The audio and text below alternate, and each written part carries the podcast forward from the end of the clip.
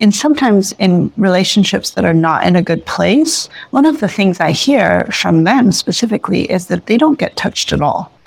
Their partner doesn't touch them. So they don't actually have physical touch. In this podcast episode, I talk to marriage and family therapist Kristal DeSantis about what men can do to improve their sex life and their relationship with their partner overall. In my work, was drawn to is working with men.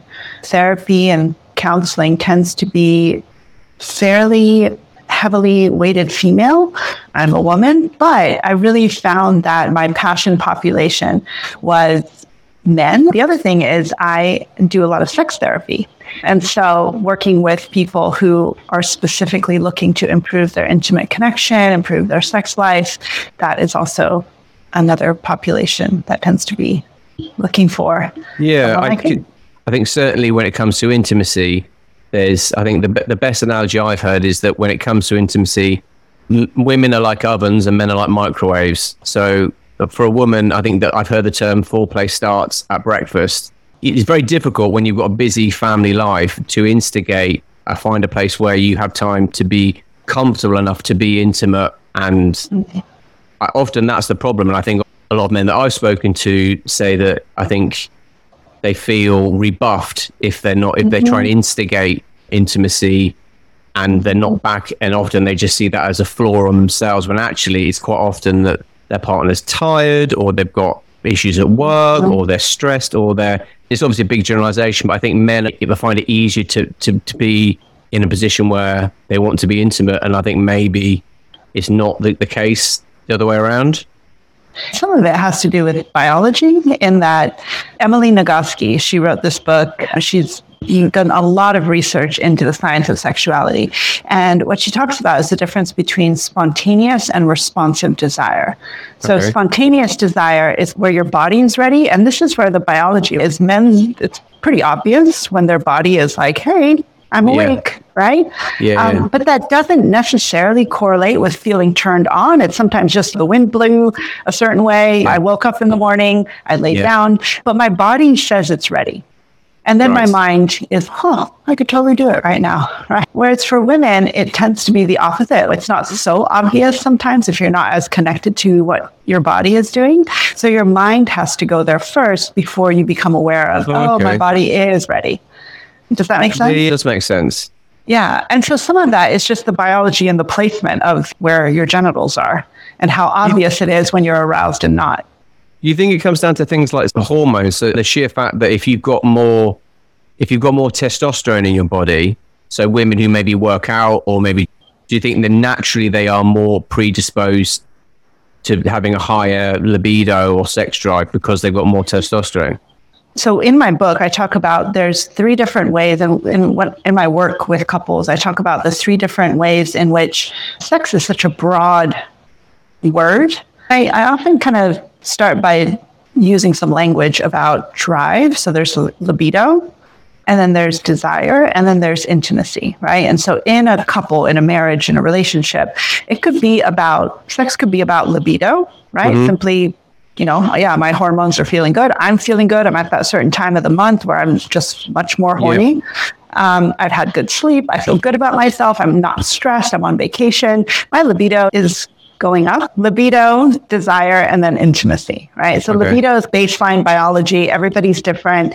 Um, everybody has peaks and valleys when it comes to libidos. Men do too, right? If a man is under stress, if he's not sleeping well, if he's not taking care of his physical health, if his testosterone is off, that could affect his libido, right? And same thing with women. So there's biology. And then there's desire, which is something that is based on experience, right? What do you like when it comes to sex? What turns you on?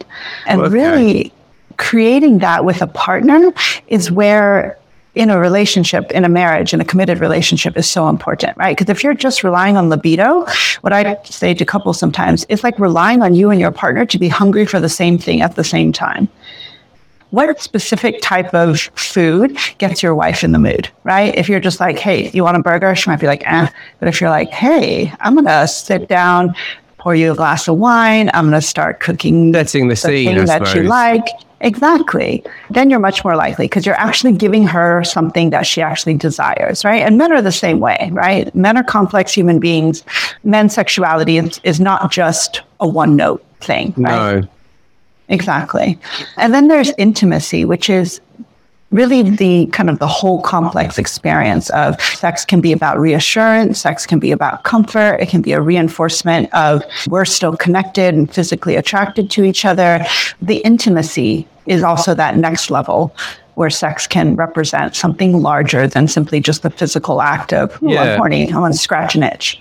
Right? Which is interesting because I think it's the, the concept of people's love languages are not always the same, and it's a big generalization to say men are driven by sex. That's not always the hmm. case. I've No. a lot of the research I've done, so actually quite often it's the woman in the relationship that desires sex, the mm-hmm. sexual act more than the man. And actually, but I suppose what what I'm hearing from you is that the thing that links it is communication.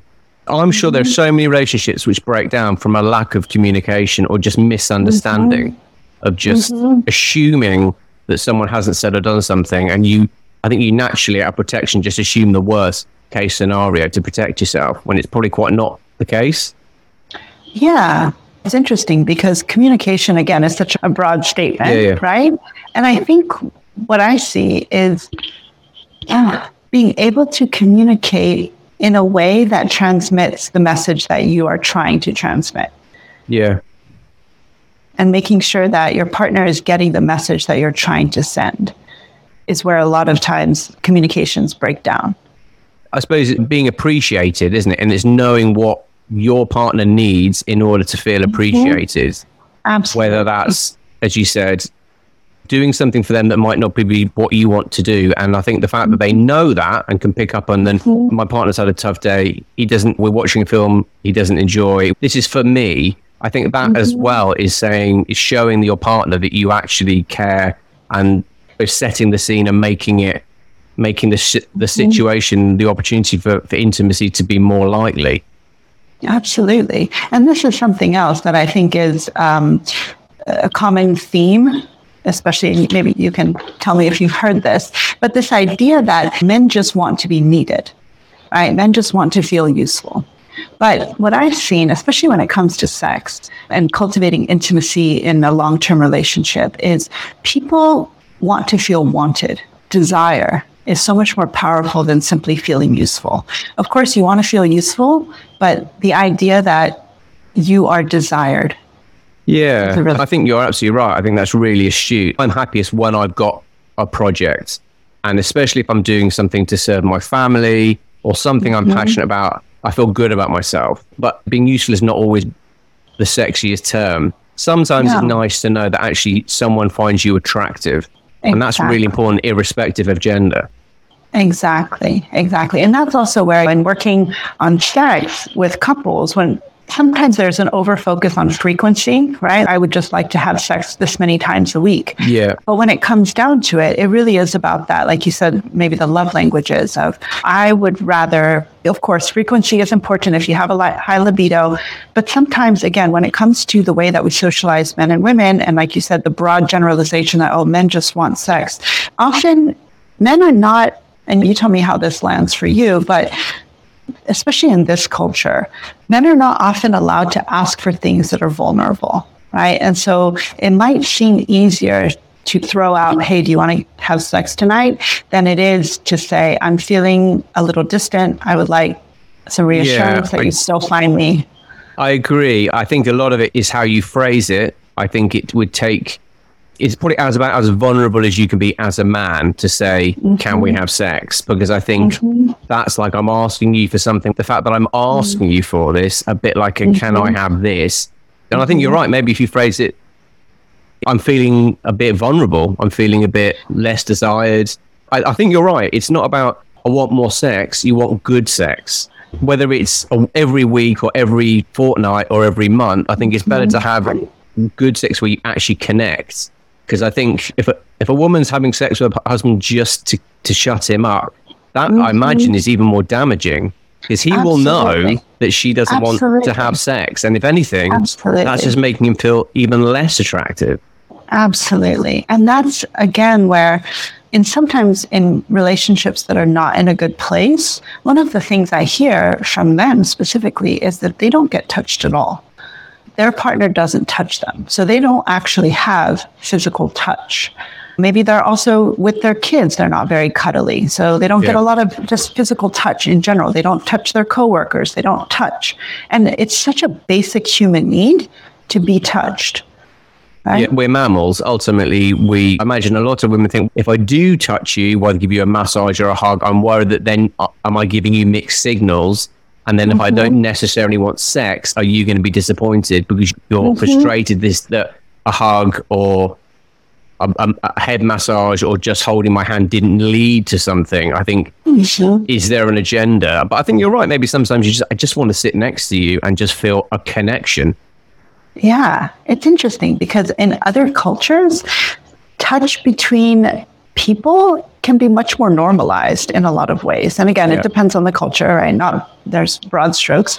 Um, but for example, a platonic touch among men in other cultures doesn't have the same charge that it does in some Western cultures. Yeah. And so that's again just where a lot of men in, in Western cultures are very touch starved, right? So they do become very maybe excited, right? When their wife yeah. does touch them because they're like, oh my gosh, I'm being touched. Like so it unique. feels really good. More, more, more, yeah, more, yeah, right? Um, and then the maybe the wife is like, yikes, like I just wanted to give I you just a wanted hug. to hold your Get hand. off me. Yeah. Yeah. Yeah. And so that also can perpetuate that cycle of you're doing me a favor by touching me. Every time I touch you, you want more. Uh, and, and that can be a really difficult thing to balance. And it's getting the balance, isn't it? Because I think there's nothing less unsexy than saying, right, it's Thursday night, it's our sex night. You can't, it doesn't work mm-hmm. like that. Mm-hmm. You can't, because mm-hmm. the minute it's scheduled, like when we take, mm-hmm. when we put the recycling out, it's not attractive at all. Interestingly, though, it can be if it becomes something that you both anticipate throughout the week to like build anticipation. Oh, okay. As, a, yeah. as opposed to like a chore on a list, like, oh, I forgot to take out the trash. Oh, I forgot to yeah. have sex with my partner. That's yeah. terrible. But if it's like a, okay, every sexy thought you have during the week is going to be built up for our special it, night. It's knowing your partner's love language. If, if it's important for your partner to have a clean house, I think it's important to make the effort to think, well, I know what's important to you, so I will do mm-hmm. that, but I have to do it with no agenda. I have to do it and just to show you that I love you. It's doing things without an agenda. And if I took the bins out or I pick the kids up from school or I make dinner, maybe that'll be enough sort of uh, enough points to to feel yeah. like and I, that's not that doesn't work either. You can't no. you can't bribe someone into no. wanting to have sex. I decided to set up this podcast because I'm trying to create an online community that really supports parents, specifically dads, and specifically dads like myself who often struggle with their mental health. If that sounds like something you'd like to support, please follow my podcast, or if you watch this on my YouTube channel, please hit subscribe. I've recently just written a book called First Time Dad that's available on Amazon. If you'd like a completely free digital copy of that book, just let me know in the comments. All I would hope for is a completely honest review on Amazon once you've had a chance to take a look at it. I hope wherever you are in the world, you're okay. Take care. Dad Mind Matters, helping men safely navigate family life without losing their minds. Two podcasts every week on a Monday and a Thursday. My book, First Time Dad, a 42 week guide to pregnancy, is available in Kindle and paperback form on Amazon and an audiobook form on Audible. To sign up for my monthly newsletter, please visit my website www.dadmindmatters.com.